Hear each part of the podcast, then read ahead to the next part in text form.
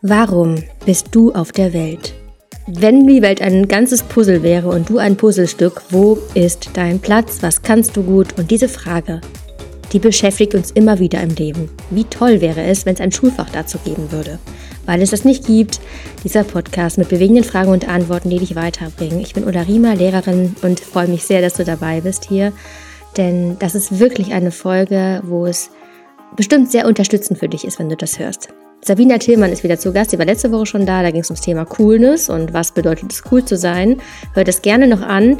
Dann lernst du Sabina schon mal ein bisschen kennen. Und jetzt geht's weiter mit Teil 2. Und zwar starten wir mit der Frage, wie es Sabina damals beim Mobbing gegangen ist, weil sie wurde gemobbt. Da haben wir letzte Woche aufgehört. Und dann geht's weiter genau mit dem Thema, was ich gerade schon gesagt habe. Dieses, ja, wofür bin ich eigentlich da? Was kann ich und was soll ich tun? Super Folge, ganz tolle Antworten von Sabina und ich wünsche dir ganz viel Spaß beim Zuhören. Wie bist du damals umgegangen mit deiner Mobberin? Magst du darüber was erzählen? Ähm, ja, also ich habe es irgendwie ertragen, tatsächlich. Also ich habe das alles noch nicht gewusst, was ich heute weiß. Ich glaube, hätte ich das gewusst, ich habe irgendwie geahnt, dass sie ein trauriges Mädchen ist. Nur das hat sie halt so gar nicht nach außen getragen. Aber irgendwie war es fühlbar. Jetzt bin ich Projektorin im Human Design und fühle so Zeug und konnte das aber natürlich nicht einordnen. Und irgendwann, und dann habe ich, ähm, hab ich mich ihr angedient, richtig gehend. Ich habe so lange geschleimt in der Hoffnung, dass wenn ich mein ganzes Taschengeld dafür ausgebe, dass ich ihr beim Hausmeister Mittagessen kaufe, dass sie irgendwann aufhört damit. Und dann hat sie äh, irgendwann mich ums, äh, um ein Gespräch gebeten und das war ein Shift. Also äh, das war krass, dieses Gespräch, aber es war in mir ein Shift und deswegen erzähle ich das, wenn ich darf. Sie hat mich um Gespräch gebeten und man muss sich vorstellen, unsere Schule war so, dass es einen Gang gab hin zum Lehrerzimmer. Dieser Gang war rechts und links gesäumt mit irgendwelchen Fachräumen und am Ende war das T-förmig. Geradeaus lief man auf Sekretariat zu und links ins T hinein ging es zum Lehrerzimmer und rechts ins T hinein ging es zu den Direktoratsräumen und es machte nochmal einen Rechtsknick. So. Und direkt gegenüber von diesem ähm, Sekretariat, also geradeaus im T, war eine Bank. Und da wollte sie ein Gespräch mit mir. Und ich fand es einen merkwürdigen Ort. Aber es war nach der sechsten Stunde, es war die große Mittagspause und es war nicht mehr so viel los. Also saßen wir da. Und dann sagte sie zu mir, du, ich würde gern wissen, warum du mir eigentlich hinterher rennst und warum du mich so anschleimst. Und dann habe ich echt ausgepackt. Ich habe mich total nackt gemacht. Ich habe gesagt, ähm, dass mein Leben zur Hölle geworden ist, seit sie mich mobbt, seit alle äh, hören ja auf sie, also seit alle anderen mitmachen und ich eigentlich keine Chance mehr habe und dass ich immer das Gefühl habe, wenn sie mich doch mag, dann wird mein Leben wieder okay in der Schule. Also ich habe wirklich die Wahrheit gesagt. Und sie hörte mir zu und ich war total berührt, dass sie das wissen möchte und dann kam unsere Sekretärin an uns vorbei, Richtung Sekretariat, bog aber dann ab, also ging nicht hinein ins bog also rechts ab und ging nochmal um die Ecke. Da war also der Direktorraum und sagte, Grüß Gott, ich komme ja aus Bayern. Und dann habe ich gedacht, wer, was, wen grüßen die da um die Ecke? Und dann bin ich aufgestanden, bin um die Ecke, da muss ich aufpassen, dass mir nicht die Tränen kommen, bin ich aufgestanden, bin um die Ecke gegangen und da stand meine halbe Schulklasse. Also sie hat mich so verraten. Und das war ein Shift in mir. Ich wurde so wütend, dass ich gemerkt habe, du blöde Kuh. Ich habe mich nackt gemacht. Ich habe dir alles erzählt von meiner Seele. Du blöde Kuh. Und es hat sie gemerkt, dass in mir ein energetischer Shift abgelaufen ist, so dass sie am Nachmittag bei mir angerufen hat und gesagt hat, ich wollte ich wollte mich entschuldigen. Und dann habe ich und dann habe ich das habe ich gedacht, krass und habe gesagt, weißt du, das kannst du bis zum Sankt Nimmerleinstag machen. Die Entschuldigung nehme ich nie an. Das stimmt heute nicht mehr. Ich habe hinterher ein sehr gutes Abi gemacht und war mit ihr wieder befreundet. Wir haben das tatsächlich geklärt. Uns hat sich viel geändert, weil ich ihre Geschichte erfahren habe. Aber eben erst zur Abiturszeit, vorher nicht. Aber seit ich so wütend war, konnte sie mir nichts mehr. Weil sie war vom Sockel gefallen. Und wenn irgendjemand versucht hat, auf ihr Geheiß hin meine Tasche zu nehmen, um sie ins Klo zu schmeißen, war ich nicht mehr Opfer, sondern ich habe gesagt, wenn du jetzt meine Tasche anfasst. Und das hat keiner mehr gewagt. Das heißt, ich bin in meine Kraft gekommen durch diese Wut. Ich weiß nicht, ob es der beste Umgang ist und ob man immer so eine, so eine Situation abwarten muss von absolutem Verrat, bis man irgendwie schnallt, dass die andere eigentlich total bescheuert ist. Aber ich glaube, die Lösung liegt darin zu erkennen, dass das total bescheuert ist, wenn jemand so ist. Und dass ich nicht so bescheuert sein will und dass ich mich dem auch nicht mehr unterordnen will. Da war es bei mir rum, tatsächlich. Bin auch danach nie wieder in irgendeinem Kontext gemobbt worden. Und das zeigt, das Beispiel zeigt, dass Wut eine grundgute Emotion ist in dem Zusammenhang, ja. weil sie einfach immer so viel Energie freihaut in einem selbst, um die Grenzen zu, aufzuzeigen. Ja. Ne? Also klar, wäre es jetzt nicht günstig, so wütend zu werden, dass ich um mich schlage. Das natürlich. ist natürlich dann eine Gefahr, die besteht jetzt wieder bei jemandem, der da eine Anfälligkeit für hat. Also ich empfehle jetzt nicht, geh voll in deine Wut und lieb sie aus. Aber ich empfehle schon, nimm wahr, dass das Schwachsinn ist, was der andere da tut. Ja. Das ist nicht okay und es ist nicht gut. Ende Gelände und da gibt's auch keine Diskussion drüber. Richtig, genau das. Ja. Also dieses Wut gegen andere Menschen richten, im solchen Fall natürlich nicht. Aber wenn es keine Wut gäbe, würden keine Menschen auf die Straße gehen. Mhm. Keiner geht auf die Straße, weil er sich heute überlegt hat, ach, es wäre so schön, für die Frauenrechte einzustehen. Das ist total entspannt. Ja, also da ist schon ein Stück weit Wut dabei, sonst macht das keiner. Ja. Und deswegen, mein Hund knurrt auch, wenn ihm jemand zu nahe kommt. Mhm. Also das ist ja ein Revier verteidigen, ein, seine Grenzen wieder zurechtrücken. Das gehört ja alles dazu, zu Wut, ja. wenn ich sie nicht also wenn ich sie sozusagen konstruktiv auslebe. Und ich würde sagen, in dem Fall ist es konstruktiv, wenn ich sie für mich nutze und sage, hey, Moment, hier ist meine Grenze. Ja, wenn das du das noch die, einmal machst, Federmäppchen hat 3,50 gekostet, kannst du mehr geben, kaufe ich mir ein neues, danke. Ja, das ist die, das ist die Botschaft, werde ich. Das ist, kann man in zwei Worten zusammenfassen, werde Ja, ja, genau. Richtig. Hm, wenn du in der Schule ein Fach geben würdest, so was du dir selber ausdenken könntest,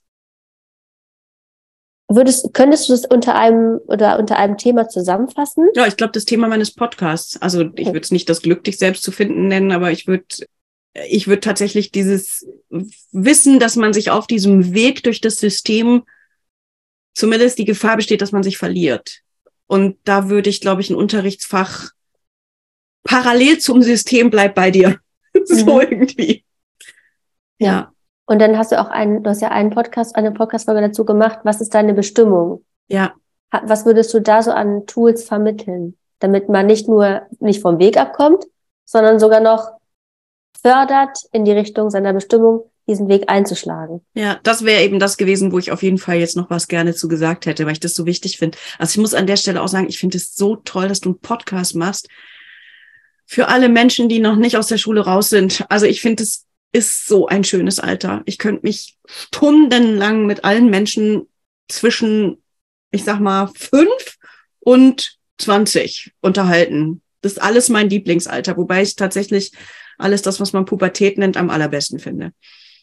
Ähm, weil also die ganzen neuronalen Netze, die da passieren, das sind Menschen, die können einem wirklich auf einen eigenen Weg manchmal nochmal wieder bringen, weil da so viel Verstehen wie es nie wieder stattfindet, das entnetzt sich ja dann auch wieder. Ne? ist ja biologisch wirklich tatsächlich so, dass mhm. man so einen Überblick hat und so viel Dinge versteht. Und ich finde, alte Menschen und Pubertierende sollten unsere Kerngesprächspartner sein, weil ähm, das einfach genial ist, das einfach Spaß macht. Und eben, ja, also das wollte ich noch sagen, dass ich das einfach so schön finde und mich so freue, dass ich jetzt äh, Teil dessen sein darf und mich sehr, sehr gefreut habe über die Einladung die Bestimmung im Grunde genommen, also das klingt jetzt vielleicht so ein bisschen spirituell, aber man kann das irgendwie, egal ob ich das jetzt spirituell buddhistisch, hinduistisch oder spirituell christlich, wir sind für irgendwas gemacht. Also wir sind nicht, das macht keinen Sinn, dass wir Zufallsergebnisse eines evolutionären Prozesses sind und nicht einfach als Magen vor uns hinkriechen, sondern einen Denkapparat haben, der sich Sinnfragen stellt ein Herz haben, was lieben kann, wenn das nicht irgendwie zum Einsatz kommen sollte, hätte es sich nicht entwickelt. Es ist ansonsten völlig unlogisch. Wäre die ganze Entwicklung völlig schwachsinnig. Das heißt, für irgendwas sind wir da. Und jetzt sind wir halt total unterschiedlich. Also ist auch jeder für was anderes da. Wenn wir alle wahnsinnig gerne mit Holz arbeiten würden, hätten wir 7,5 Milliarden Schreiner, aber nichts zu essen.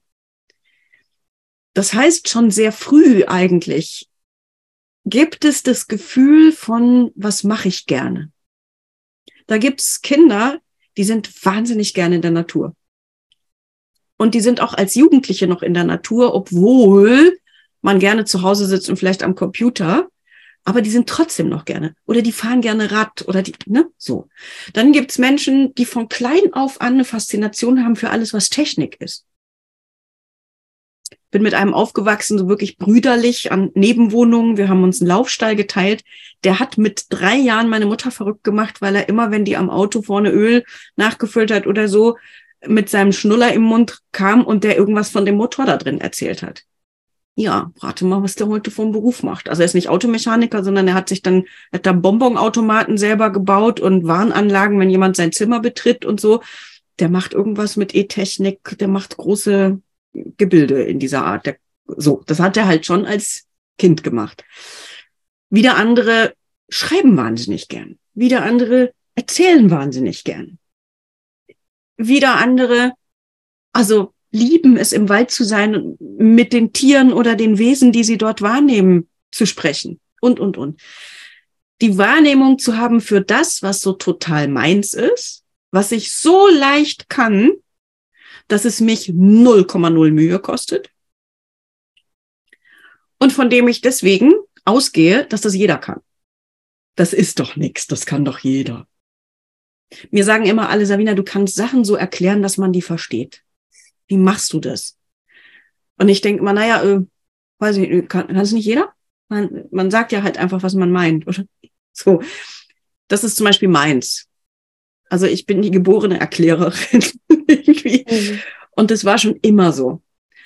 Und ich hätte nie gedacht, dass man damit Geld verdienen kann, aber kann man. Und mit Waldbaden kann man auch Geld verdienen. Und mit Tierkommunikation kann man auch Geld verdienen. Und mit Bücherschreiben kann man Geld verdienen. Und mit Geschichten erzählen kann man Geld verdienen. Und mit anderen Menschen schminken kann man Geld verdienen. Von einer ähm, Bekannten von mir, die Tochter ist, weiß ich gar nicht, neun, zehn, die näht. Die hat sich das selber beigebracht. Die benäht alles. Die näht sogar Röckchen für irgendwas, Flaschen, Fernseher. Äh, Hauptsache, sie kann nähen. Also die könnte jetzt aufhören mit der Schule, wenn es das System nicht gäbe und Modedesign machen und nähen. Hm. Es ist völlig klar, wo die hingeht. Also so das zu spüren, wo habe ich denn so richtig Bock zu? Und es kann sogar ein Schulfach sein. Vielleicht habe ich Bock auf Französisch. Aber es muss nicht. Es kann auch wirklich was total jenseits der Schule sein.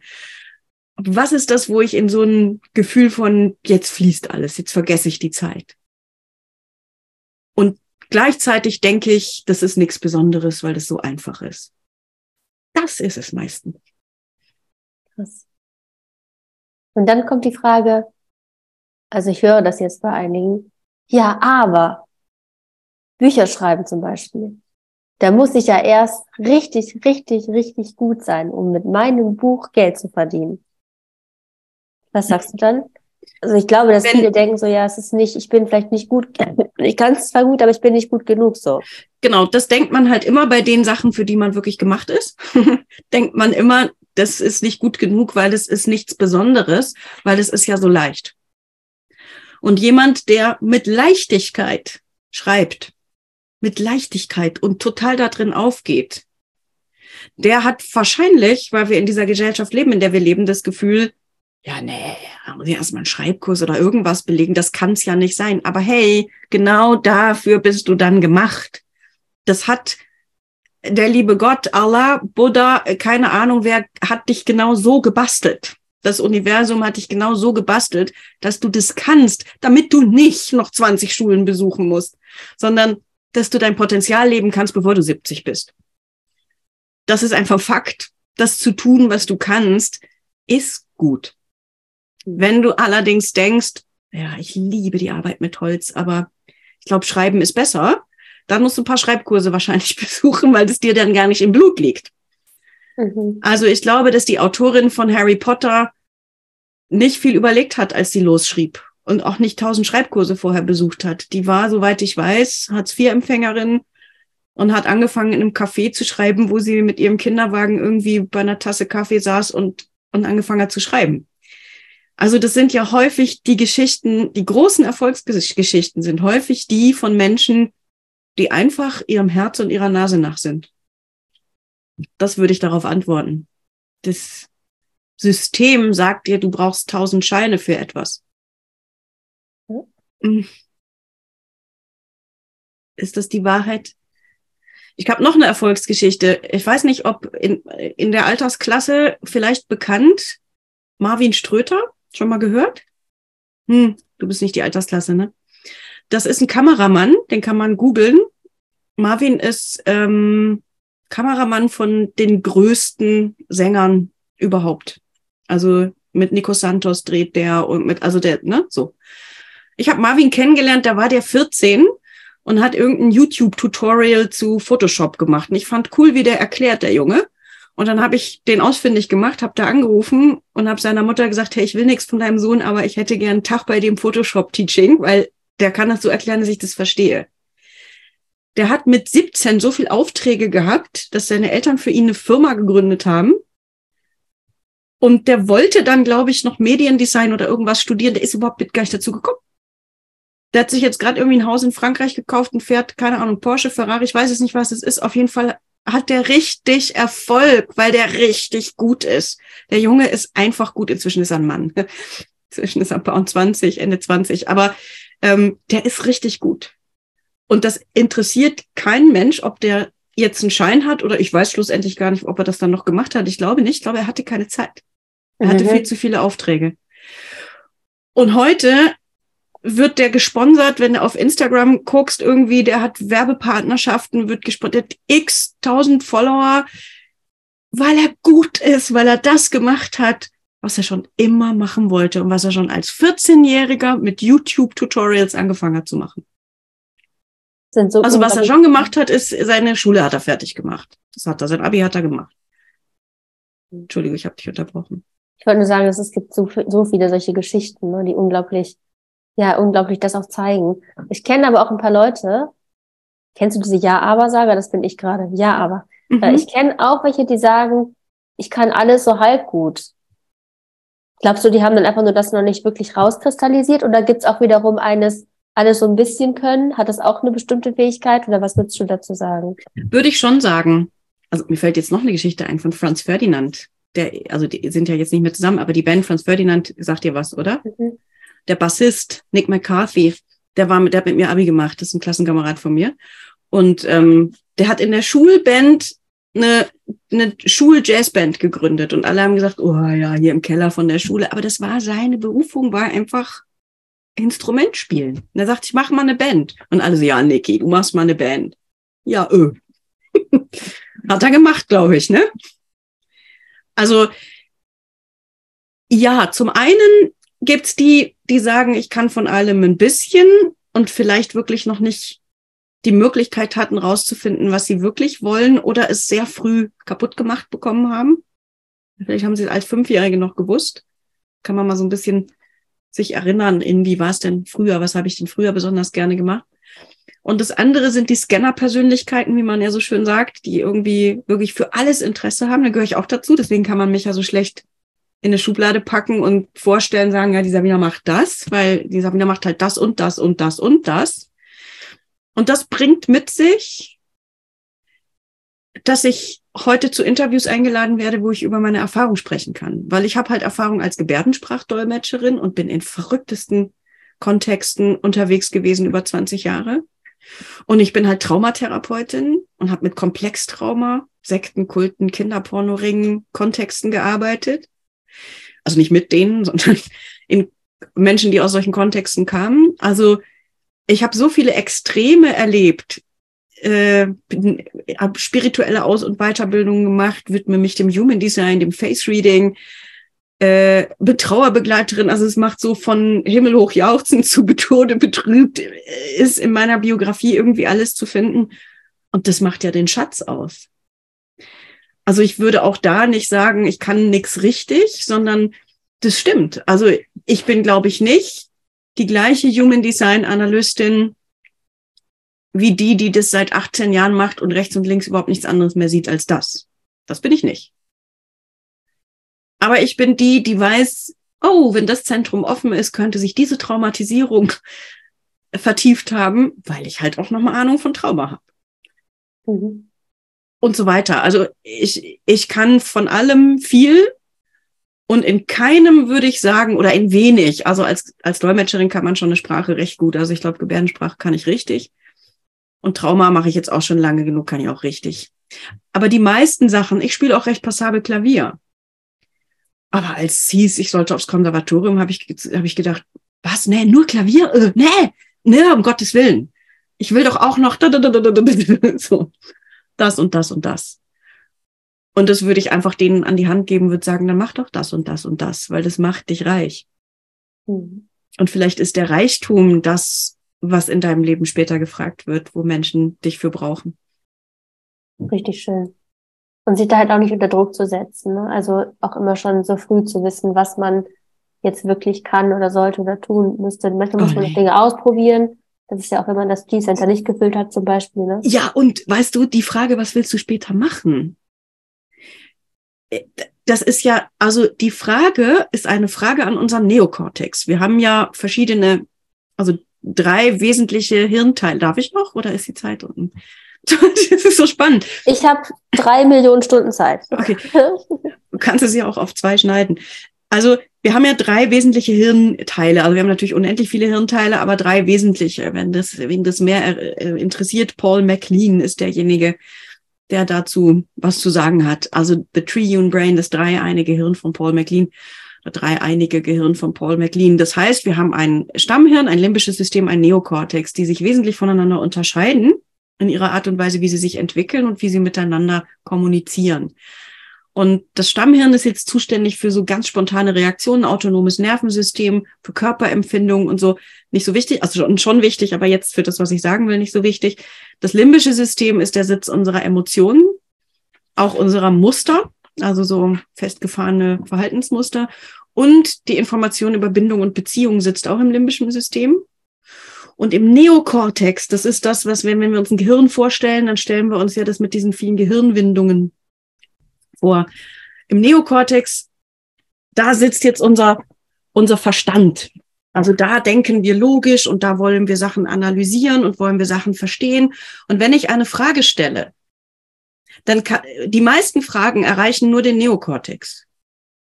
Wenn ich dich jetzt frage, guck mal, wie ist das, wenn wir beiden uns, wir sehen uns ja jetzt auch, wenn man uns nachher hört, aber wir beide sehen uns ja jetzt gerade, wie ist es, wenn wir uns angucken und ich dir meine und du mir deine Geschichten erzählst, dann stelle ich eine Frage auf dem limbischen System. Da fühlst du was. Wenn ich dich frage, was willst du später werden, frage ich ja überhaupt nicht ins limbische System. Ich frage ja deinen Kopf. Das heißt, unser Neokortex ist gewöhnt, analytisch zu denken und hat Sachen auf diese Art und Weise auch abgelegt. Jetzt bin ich 13, 14, 15, 16, 17, 18 Jahre alt und weiß ja noch gar nicht, wie viel abertausende Berufsmöglichkeiten es überhaupt gibt auf dieser Welt. Ich bin ja noch gar nicht da draußen in diesem Leben unterwegs. Muss also von dem beschränkten Wissen, was ich habe, und das ist schon viel, aber es ist im Gegensatz zu später klein. Muss ich jetzt also, mein Neokortex muss sich jetzt was aussuchen? Das geht nicht. Weil mich gibt's ja noch gar nicht da draußen.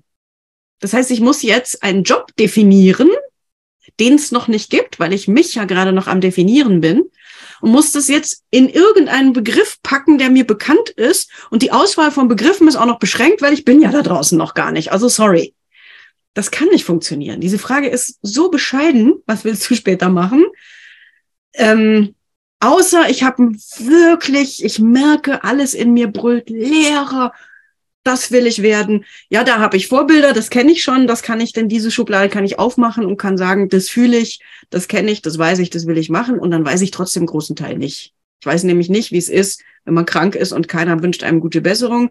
Ich mhm. weiß auch nicht, wie es ist, wenn man Ferien hat und trotzdem keine hat, weil man nämlich korrigieren muss. Das weiß ich alles noch nicht. Ja. Aber ich habe eine Idee von dem Job und deswegen kann ich vielleicht dann sagen, ja, ich will Lehrer werden. Aber ich will Human Design Analyst werden, der das auf jeden Fall traumatherapeutisch mit einbringt und das eigentlich auch eher in der Lehre anderen Menschen erklärt, ist erstens keine Berufsbezeichnung und zweitens hatte ich mit 17 von all diesen Themen keine Ahnung. Mhm. Ja. Dass ich gerne Menschen was erkläre, das wusste ich damals schon. Aber was für eine Form das annimmt, keine Ahnung. Ja, und du bist genau da, wo du unglaublich strahlst. Jedem zu wünschen einfach. Und das, ja, ja das, gerade in diesem System, das hast du ja eben schon mal gesagt, dieses immer zu versuchen, dass man sich selber darin hält und über Wasser hält und im besten Fall sogar noch ein Stück weit auch links und rechts Fühler ausstreckt und sich nicht verliert und sogar schon in der Schule auch Interessen entwickelt oder fördert oder verfolgt, so. Ja, genau, mhm. genau. Und sich keinen Druck macht. Und die Coolness dahingehend lebt, authentisch zu sein und man selbst zu sein, um das alles nochmal so zusammenzupassen. Ja. Mhm. Und das hat viel mit Sicherheit zu tun, das ist mir vorhin noch gekommen. Also wenn ich in mir sicher bin, wenn ich sicher bin, dass auch ein Fehler mich nur weiterbringt und nicht was ist, worüber man lachen kann und wofür ich mich schämen muss. Im Grunde lernen wir durch Fehler. Also wenn ich nicht dauernd hinfliege beim Laufen lernen, dann lernt mein System gar nicht, wo ich genau ausgleichen muss, damit ich irgendwann den aufrechten Gang kann. Also das ist ja, Fehler sind ja, oder wenn ich einen Klötzchenturm baue und die Klötzchen liegen aber hinter dem Turm. Also ich nehme ein Klötzchen und vor mir stelle ich einen Turm hin. Ein Klötzchen und irgendwann wird meine Hand den Turm umschmeißen. Das passiert mir drei, vier Mal, bis ich verstehe, ach so, Moment, da gibt es einen Zusammenhang. Ich muss den Turm irgendwo anders aufbauen, damit ich die Klötzchen weitergreifen kann. Das sind Fehler. Das ist nichts anderes als Lernen. Also wenn ich irgendetwas tue und ich tue es zufällig richtig, kann ich es nicht wiederholen. Wenn ich es falsch mache und erkenne, worin genau der Fehler war, kann ich das korrigieren und plötzlich mit Absicht richtig machen. Das heißt, Fehler sind so cool. Und wenn ich das erkannt habe und deswegen in mir eine Sicherheit habe, dass mir alles Mögliche passieren und widerfahren darf, ich werde daraus lernen. Umwege erhöhen bekanntlich die Ortskenntnis. Dann habe ich die Sicherheit, cool sein zu können, weil ich sicher in mir bin. Und dann ist es diese schöne Coolheit, der man sich auch gerne anschließt. Ja. Das ist halt das Thema, also was noch als dazu kommt, dieses Thema Fehlerkultur. Und es gibt ja auch bestimmt, es gibt ein Beispiel von so einem Restaurant, wo immer der Fehler des Monats gekürt wird von den Azubis irgendwie so. Und dann kriegt man eine Flasche Sekt und so weiter. Ne, der darf natürlich nicht normal passieren, aber ja, also es gibt wirklich, also die Unternehmen, die wirklich erfolgreich sind, die machen ja genau das. Mhm. Die gucken, welche Fehler sind unterlaufen und dann äh, arbeiten die damit. So. Ja, das macht ja total also, Sinn. Also absolut. alles, was wir, Fehler ist immer, wenn ich eine Sprache spreche oder sprechen lerne und ich mache das durch Zufall richtig, dann habe ich nicht begriffen, was ich da eigentlich mache. Wenn ich aber was falsch sage und ich werde korrigiert und man sagt mir, warum das jetzt nicht so, sondern so, aha, dann kann ich das ablegen und dann mache ich es richtig. Und dann habe ich Zugriff auf das richtig. Sonst habe ich ja. keinen Zugriff, sonst ist es Zufall. Das heißt, ich muss falsch machen, damit ich Zugriff auf ein neues richtig habe. Und das sollte das Schulsystem noch viel, viel, viel mehr irgendwie auch hochheben, dass wir eine gute Fehlerkultur haben. Ja. Denn wir haben in der Schule ein furchtbar beschissenes System in Bezug auf, wie man mit Fehlern umgeht. Ja. Also auch wenn man im Unterricht noch so viel irgendwie auch darauf achtet und sagt, hier, du hast einen mega coolen Fehler gemacht. Leute, daran können wir alle so viel lernen es ist trotzdem immer noch in den Köpfen, weil es, glaube ich, nicht so in der breiten Masse angekommen mhm. ist, dass es trotzdem irgendwie doof ist. Mhm, so. Ja. Ja, naja. Da kann man auch noch eine ganze Folge zu machen. Das stimmt. Sabina, Sabina wenn, jetzt kommt die letzte Frage. Ähm, und zwar, wenn du. Okay, ich bemühe mich. Wenn du ähm, Schülern einen Lebensratschlag geben könntest und entweder schreibst du es morgen bei denen an den Spiegel, wenn die morgens ins Badezimmer gehen, dann lesen die das jeden Morgen. Mm, was würdest du bei denen an den Spiegel schreiben? Du bist genauso gemeint, wie du bist und bist fantastisch.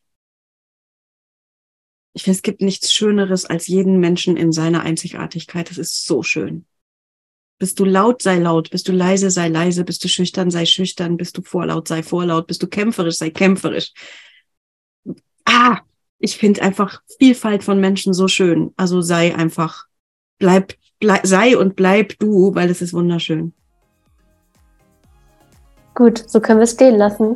Ich danke dir so sehr. Das war richtig. Sehr, sehr gerne. Ich danke dir. Danke.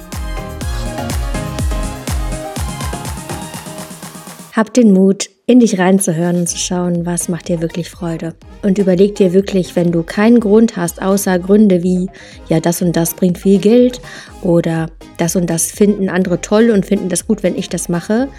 Oder ja, eigentlich, hm, weiß ich gar nicht so genau, aber ich mache es jetzt einfach mal irgendwie und eigentlich habe ich sogar noch ein schlechtes Bauchgefühl dabei. Das heißt nicht, dass man nicht auch Dinge ausprobieren kann, wenn man gar keinen Plan hat. Einfach mal machen und tun und ausprobieren. Das ist super. Wenn du aber schon so ein paar Gründe hast, die komplett in eine andere Richtung gehen, dann vertraue wirklich auf deine innere Stimme. Savina ist unten in den Shownotes verlinkt. Du kannst sehr gern ihren Podcast anhören, sehr zu empfehlen. Ist eigentlich für Erwachsene, aber wie gesagt, ein paar Themen, so die Titel, werden dich vielleicht auch ansprechen. Ich freue mich sehr, wenn es dir was gebracht hat. Ich freue mich unglaublich, wenn du den Podcast bewertest bei Apple Podcasts und Spotify, wenn du ihn vielleicht teilst, wenn du diese Folge teilst, weil du denkst, Mensch, das ist was, was andere wissen wollten.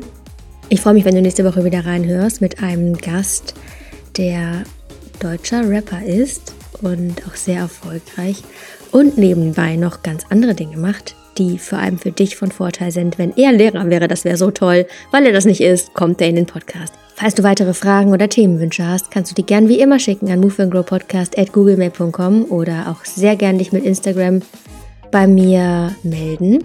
Und zwar über Ulla, nee, an Ulla-Rima. Ich freue mich sehr von dir zu lesen, wünsche dir einen ganz tollen Tag, eine tolle Woche und bis zur nächsten Woche. Mach's gut.